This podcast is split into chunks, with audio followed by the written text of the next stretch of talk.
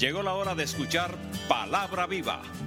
Escuchemos a nuestro pastor, el reverendo Pablo A. Jiménez, compartiendo Palabra Viva para toda nuestra audiencia. Les habla el reverendo doctor Pablo Antonio Jiménez Rojas y en esta ocasión tengo el placer de presentarles un sermón titulado Romper con el pasado y el mismo se basa en 2 de Corintios capítulo 5 versículo 17. Romper con el pasado. ¿Es posible romper con el pasado? La imagen presenta una playa, pero si usted se fija, aunque está un poco borrosa, la persona está mirando, la cámara está mirando las piedras. Eso es lo que está mirando. Las piedras. Algunas de esas piedras son, yo te quería, pero tú no me quisiste a mí. Pero no fui suficiente para ti. Pero entendiste que yo no era la persona indicada. Y aunque a veces se rehace la vida con otra pareja, esa pareja se queda pensando que es la número dos, que la número uno es la que vive en el pasado. Y el problema es que es muy difícil competir con una pareja del pasado. Porque la pareja del pasado ya no comete errores. Usted sí. Y si esa persona ya falleció, peor todavía. ¿Cómo pelear con un fantasma? Y hay mujeres que se sienten así, hay hombres que se sienten así en una relación. Que yo te amo y tú estás conmigo, pero yo soy el número dos. Porque tú te has quedado pensando en esa persona del ayer.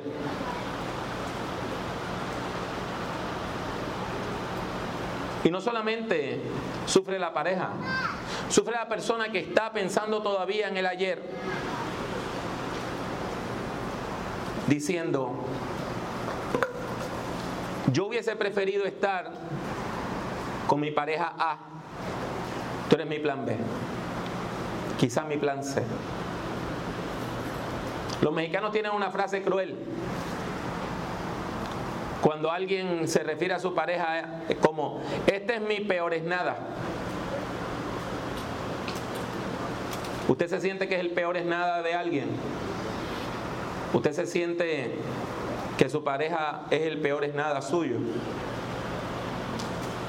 Y a veces esas piedras son todavía más graves. Llega la persona a mi oficina pastoral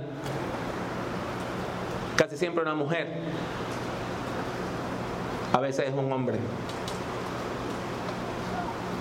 Y me dice que fue abusado sexualmente cuando niño.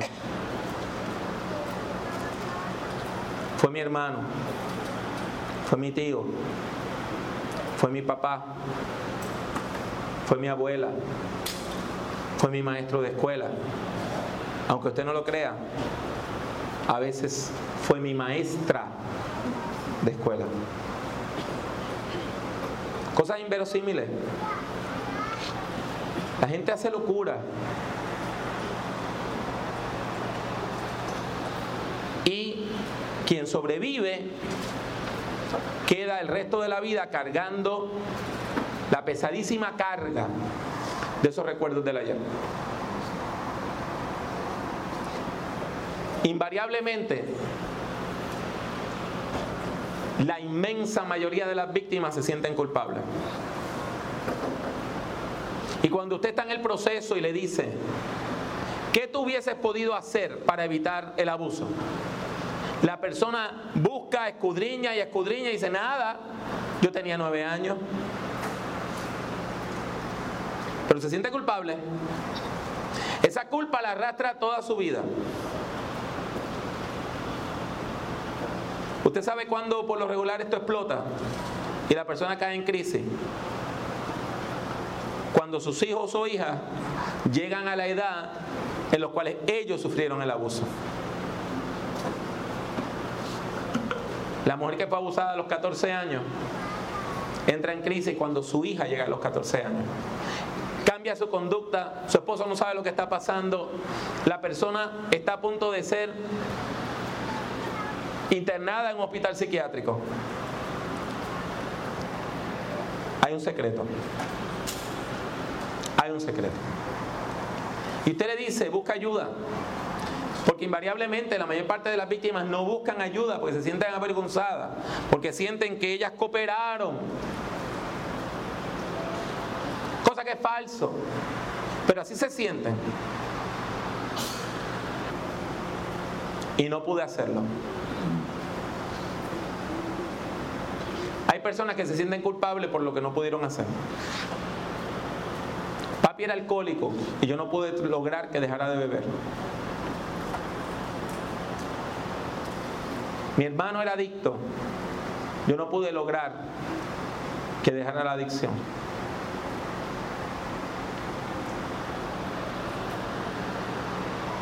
Mi pareja era un ladrón.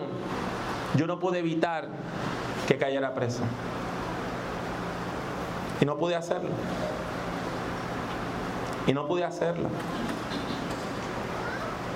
Hay personas que toman medidas heroicas. Yo conocí en la cárcel de Vega Alta una mujer que estaba en su casa, llega la policía con una orden de allanamiento y encuentran una gran cantidad de drogas ilegales en su casa. Ella sabe que eran de su hijo. Ella confesó que eran de ella y que ella era la tiradora de droga. A ella le echaron una cantidad enorme de años. Cuando yo la conocí llevaba años y años en la cárcel. Y su hijo nunca la fue a ver. Y siguió tirando droga. Y ella no lo pudo salvar a pesar de que destruyó su vida. Y así por el estilo pudiéramos seguir hablando de historias e historias e historias. Pero lo importante es que usted entienda que a veces el pasado es como una mancha oscura, que lo único que nos trae es angustia. Y el pasado es una fuente de angustia. Y cada vez que usted recuerda, usted sufre. ¿Usted ha notado cuántas canciones hablan del pasado?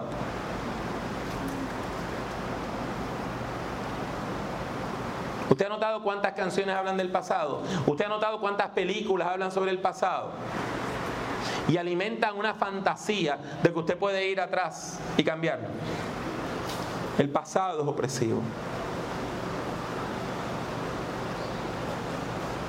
El pasado pecaminoso nos aplasta.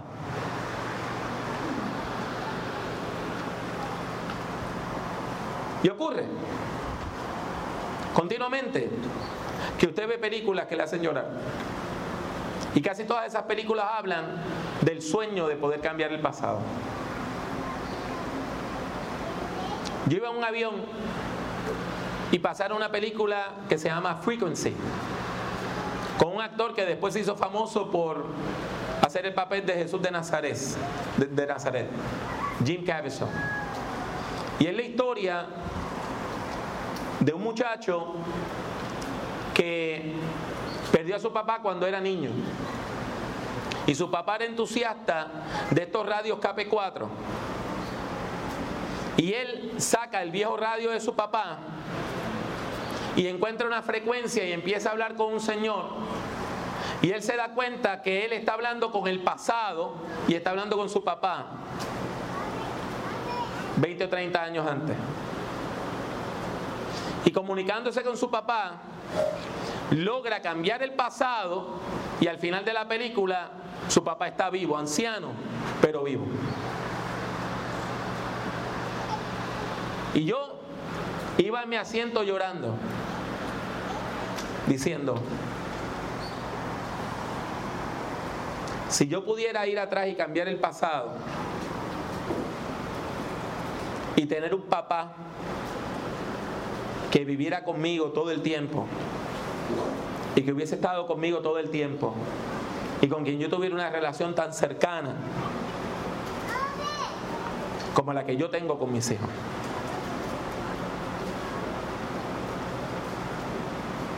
El pasado a veces es opresivo. Cuando la gente viene a pedir ayuda y me dicen el pasado es opresivo, inmediatamente me dicen, pero no lo puedo olvidar. No solamente no lo puedo olvidar, es que no lo quiero olvidar. No solamente es que no lo puedo olvidar, es que hago todo lo posible por recordarlo. Tengo fotos, tengo música, tengo cosas que me recuerdan el ayer. Y ese pasado nos oprime. Y usted no solamente no puede olvidarlo, sino no quiere olvidarlo porque usted tiene miedo de que si usted olvida su dolor, usted va a olvidar quién es usted.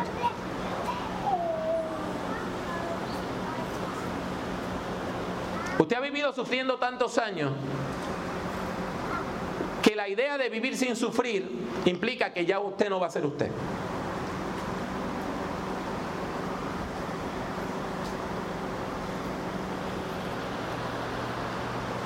Recuerda aquella vieja canción de José José que decía, hoy quiero saborear mi dolor. Hay gente que vive saboreando su dolor. La gente no toma licor para olvidar, toma licor para recordar. Es para recordar el dolor.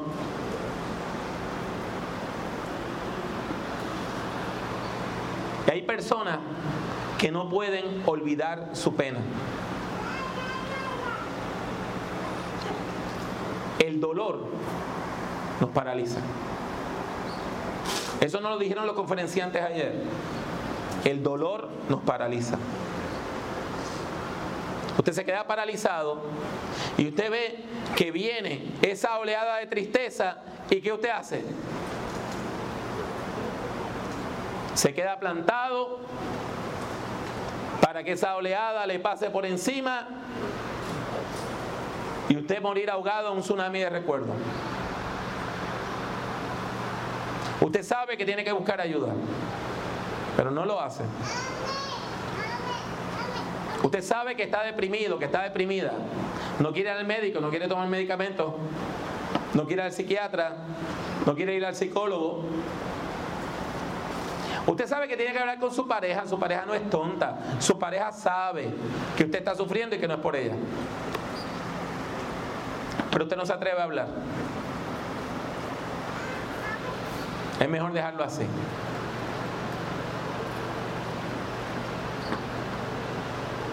Mis hermanos, mis hermanas, yo tengo una buena noticia para ustedes en el nombre de Jesucristo. Amén. Y es que si para usted el pasado ha sido opresivo, el Evangelio ofrece una promesa de renovación. Una promesa de renovación. Usted no tiene que vivir en la calle dolor, esquina sufrimiento. Usted no tiene que vivir estacionado en los fracasos. Usted se puede mover y proyectar al futuro, al futuro nuevo que Dios le quiere dar. Hay un texto bíblico que yo quiero que usted lea mientras aparece en la pantalla. Y es un texto bíblico que usted debe memorizar.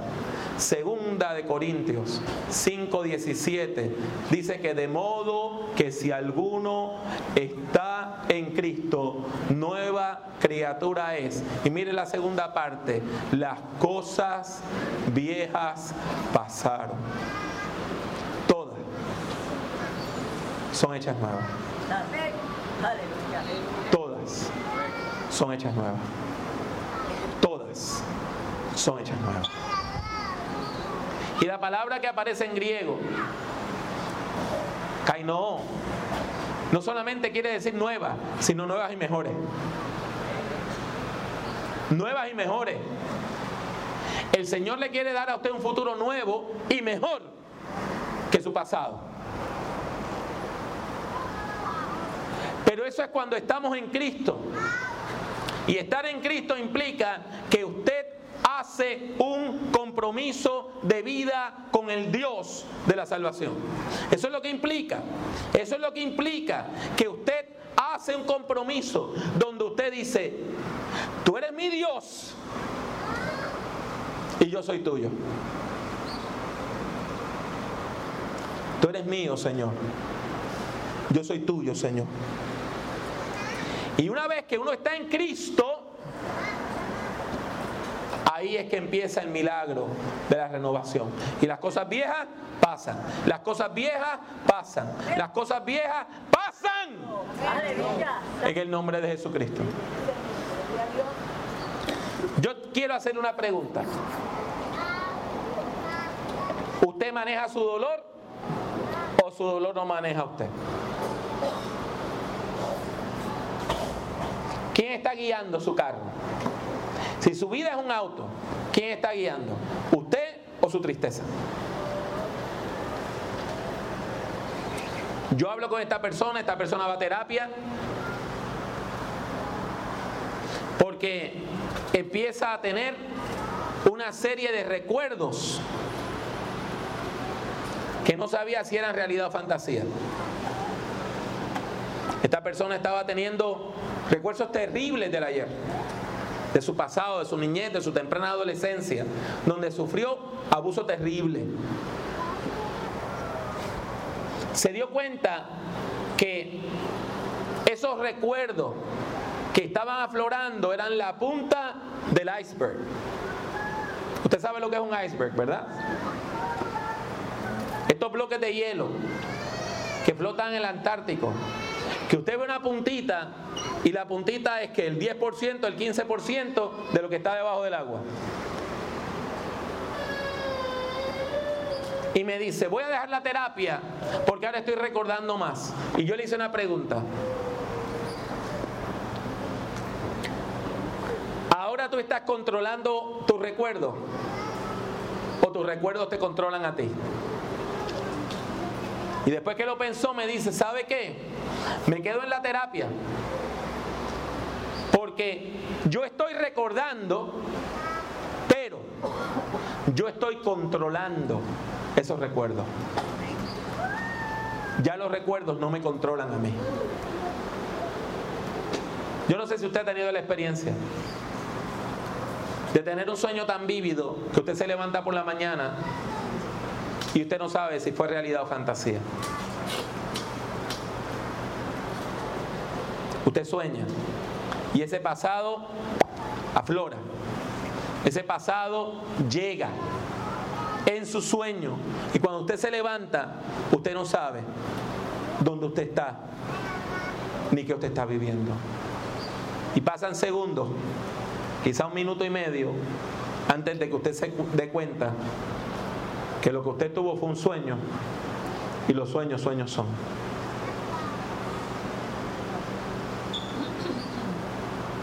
Usted tiene que tomar una decisión. Si usted no hace nada,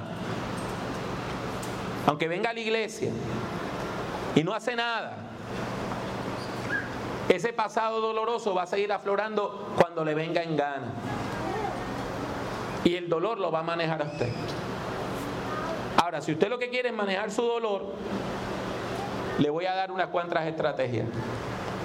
La primera es que usted tome la decisión de renunciar a su dolor.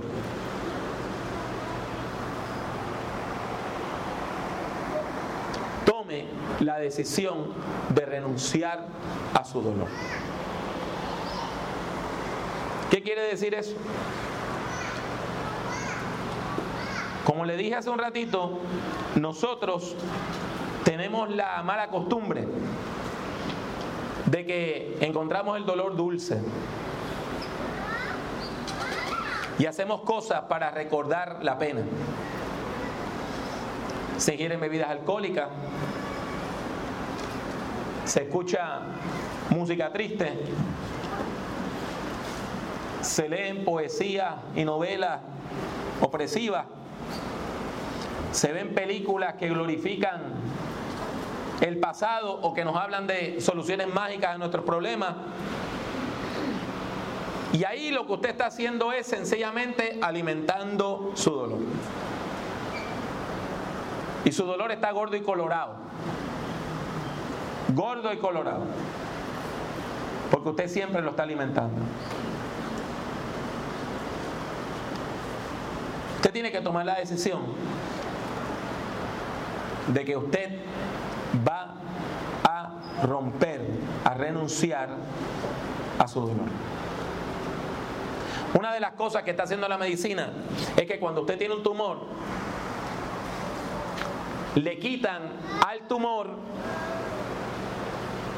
las cosas que lo alimentan. Y limitan el flujo de sangre esa parte, de manera que el tumor no tenga sangre fluyendo, de manera que el tumor no tenga oxígeno y en vez de crecer, ¿qué va a hacer si no está bien alimentado? ¿Qué va a hacer? Se achica.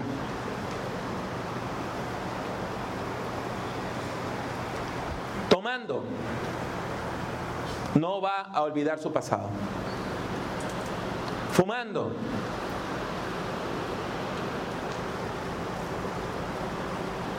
aunque la legalicen, no va a olvidar su pasado.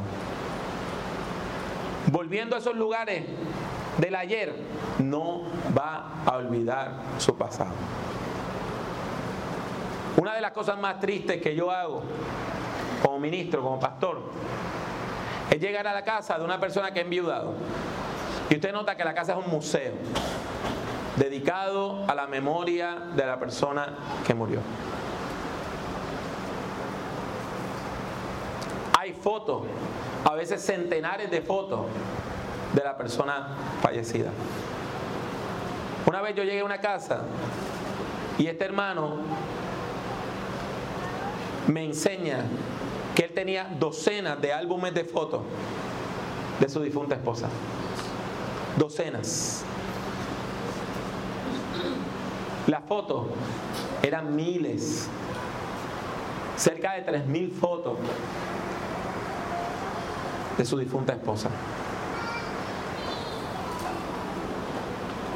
Mi esposa andaba conmigo, Glorimar andaba conmigo y dormimos en casa de él y él nos dice, si encuentran un espacio en el guardarropa, en el closet, pongan su ropa ahí. Cuando Glorimar abre, closet estaba lleno de trajes de mujer. Estaban los zapatos de su esposa. A mí se me aguaron los ojos. Y Gloria me pregunta, y yo le digo, la esposa de él murió cerca de hace ocho años. Él vivía en un museo. Usted tiene que renunciar a su dolor. La gente no lo quiere hacer. Yo he tenido familiares que se lo he dicho. En un mes tienes que limpiar la casa. Y es duro, es durísimo. Es durísimo. Usted no sabe cuánta ropa nos ha llegado al guardarropa de Espinosa de personas que con un dolor terrible han tomado toda la ropa de su difunta pareja o su difunto familiar y la han traído. Porque es que no les hace bien. Si la dejan meses y meses y meses, después no la van a poder tirar, no la van a poder regalar. Hermano, hermana, es crucial, es importantísimo que usted tome la decisión consciente de que va a romper con ese pasado y que va a renunciar a ese dolor y que va a renunciar a la idea de seguir sintiendo dolor. Segundo lugar, hay que perderle el miedo a la verdad. Nuestro Señor Jesucristo dijo, y conoceréis la verdad, y la verdad os hará libres. Y en otro momento Él dijo, yo soy el camino, la verdad y la vida. Pues si Jesucristo es la verdad, ¿por qué le tenemos miedo a la verdad? Cuando yo era supervisor en Estados Unidos, me llama una señora muy molesta, muy molesta, diciéndome que se va de la iglesia porque su hija había hecho algo horrible en un retiro como este. Después de una conferencia como esta que yo estoy dando, un sermón como este que yo estoy dando, su hija se levantó y llorando amargamente dijo ante las personas presentes, hermanos, hermanas, ustedes me conocen hace años y saben que yo vivo sufriendo y que yo nunca he podido ser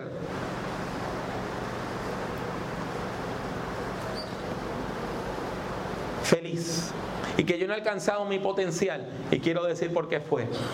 Y allí ella confesó que su tío, hermano de su mamá, había abusado de ella por años. Ya habían pasado más de 20 años del evento. Quien me llama es la mamá de la muchacha, hermana del abusador, y estaba furiosa.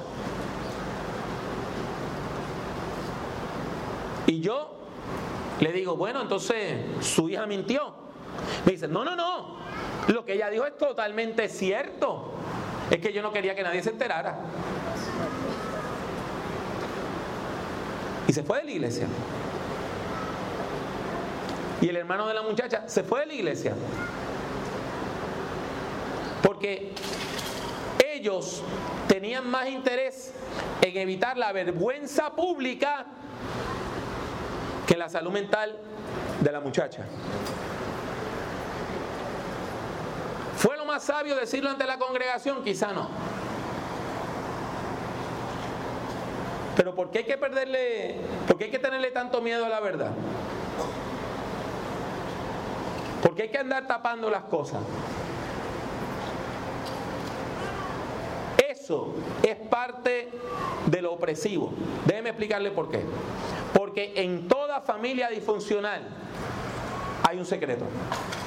O hay una madeja de secretos. Y los secretos son el candado que nos impide abrir el pasado, abrir la puerta al pasado y sacar toda esa basura emocional. Piérdale el miedo a la verdad.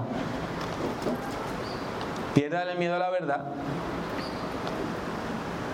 Piérdale el miedo a la verdad.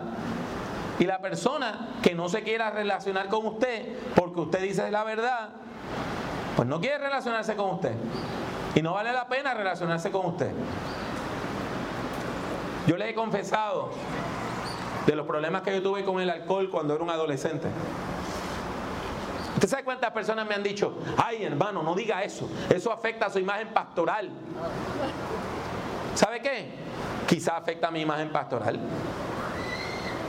pero es la verdad. Y a mí no se me puede olvidar quién yo fui. Porque cuando usted se le olvida quién usted fue, usted no sabe quién usted es hoy.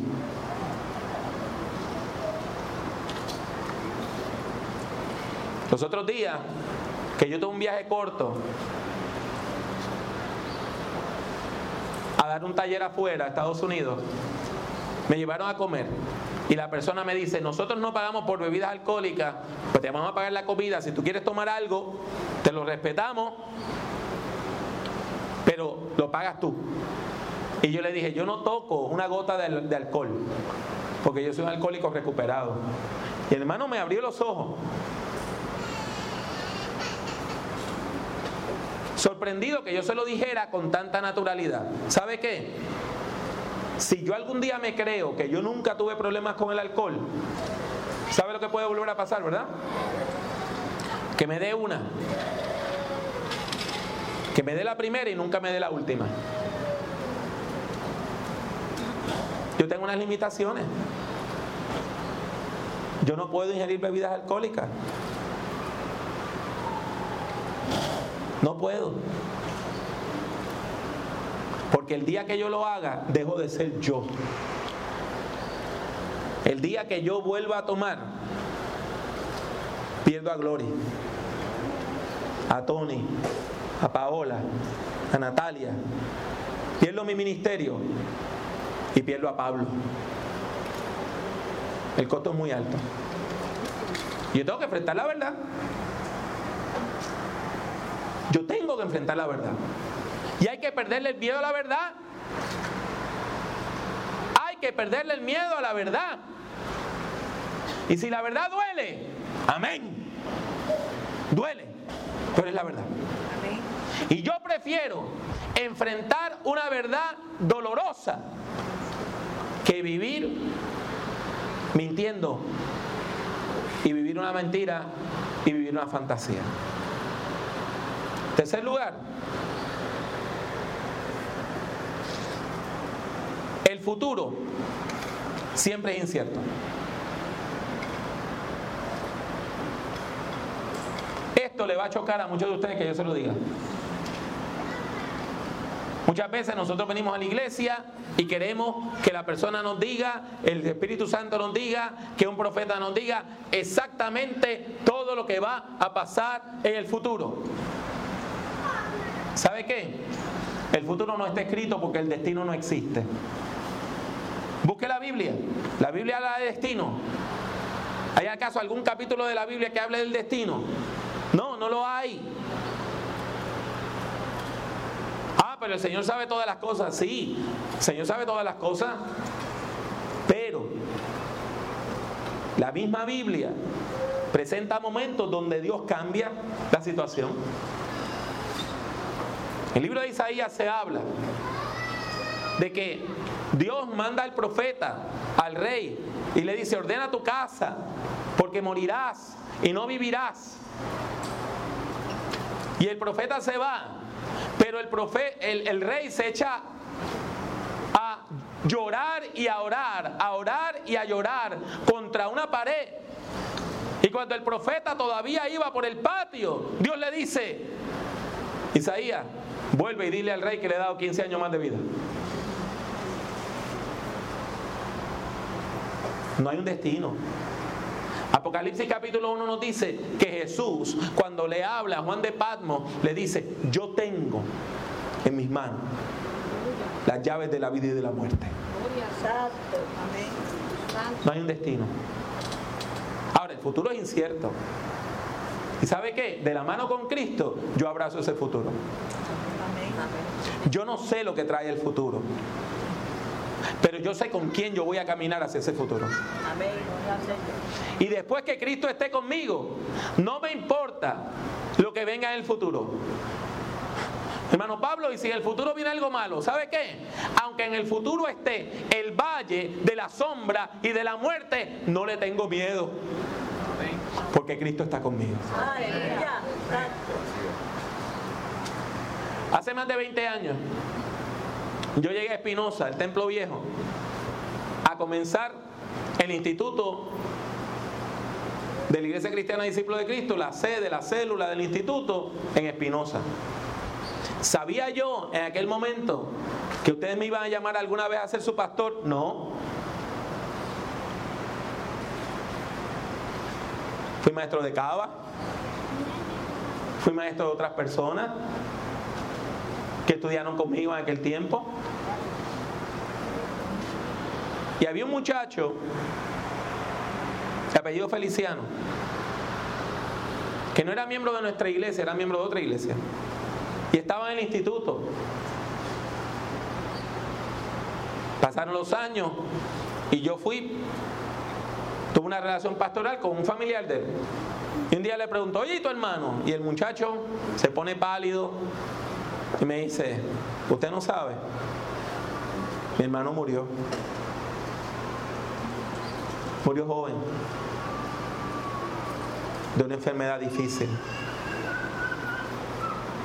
El futuro usted no lo tiene comprado.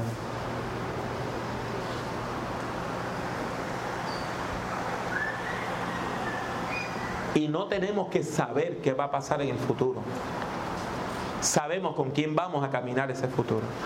Amén. Por eso es que el apóstol Pablo dice que la vida y la muerte en el fondo no importan. Pues si yo vivo aquí, vivo para Cristo. Y el día que muera, Me voy con Cristo. Por lo tanto, a mí la vida o la muerte no me importa. A mí me importa la fidelidad. Y por eso yo abrazo la incertidumbre. ¿Dónde voy a estar yo en 5 o 10 años? Yo no sé. Quizá voy a ser el pastor de esta iglesia. Amén. Quizá Dios me va a llevar a otro ministerio. Amén. Lo importante no es yo hoy saber qué va a pasar mañana. Lo importante es yo ser fiel hoy a Cristo Jesús. Amén. Pero para eso, ¿sabe lo que yo tengo que hacer, verdad? Tengo que tomar la decisión de tomar el pasado y romper con él. Y de caminar en esperanza. Tengo que tomar la decisión de que no voy a vivir en el dolor. Voy a vivir en esperanza. Voy a tomar la decisión de vivir en salud emocional y espiritual. Y de que no voy a seguir alimentando los miedos que nos llevan al dolor porque he decidido caminar en esperanza. Uno de los primeros coritos que yo me aprendí de esos coritos que ahora usted nada más escucha en radio, recuerdo.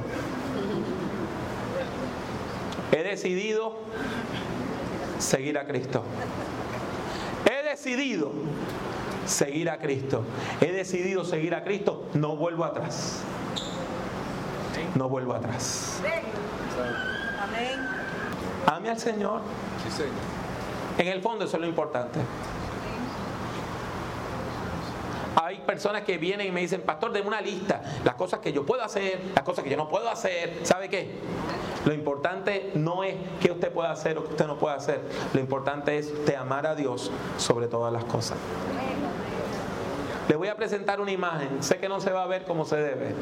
Pero recuerda la primera imagen donde se estaba mirando nada más a las piedras, mire esta imagen. Se ven las piedras, pero después se ve el horizonte. Si usted ha estado mirando nada más las piedras de la playa, en el nombre de Jesús usted levante su cabeza. Mire al horizonte. Mire el sol. Hay esperanza. Hay futuro. Hay sanidad. Hoy, hoy, hoy es día de salvación. ¿Cuál es tu respuesta? ¿Cuál es tu respuesta? Aleluya. ¿Cuál es tu respuesta? Cerramos los ojos. Cerramos los ojos. Y oramos al Señor diciendo, Bendito Dios de la vida, te alabamos y te bendecimos en esta hora. Y te damos gracias, Señor, porque tú nos ofreces palabras de vida y palabras de salvación. Dios santo, Dios bueno, Dios de paz. Señor santo, amoroso y poderoso, ten misericordia de nosotros. Ten misericordia de nosotros.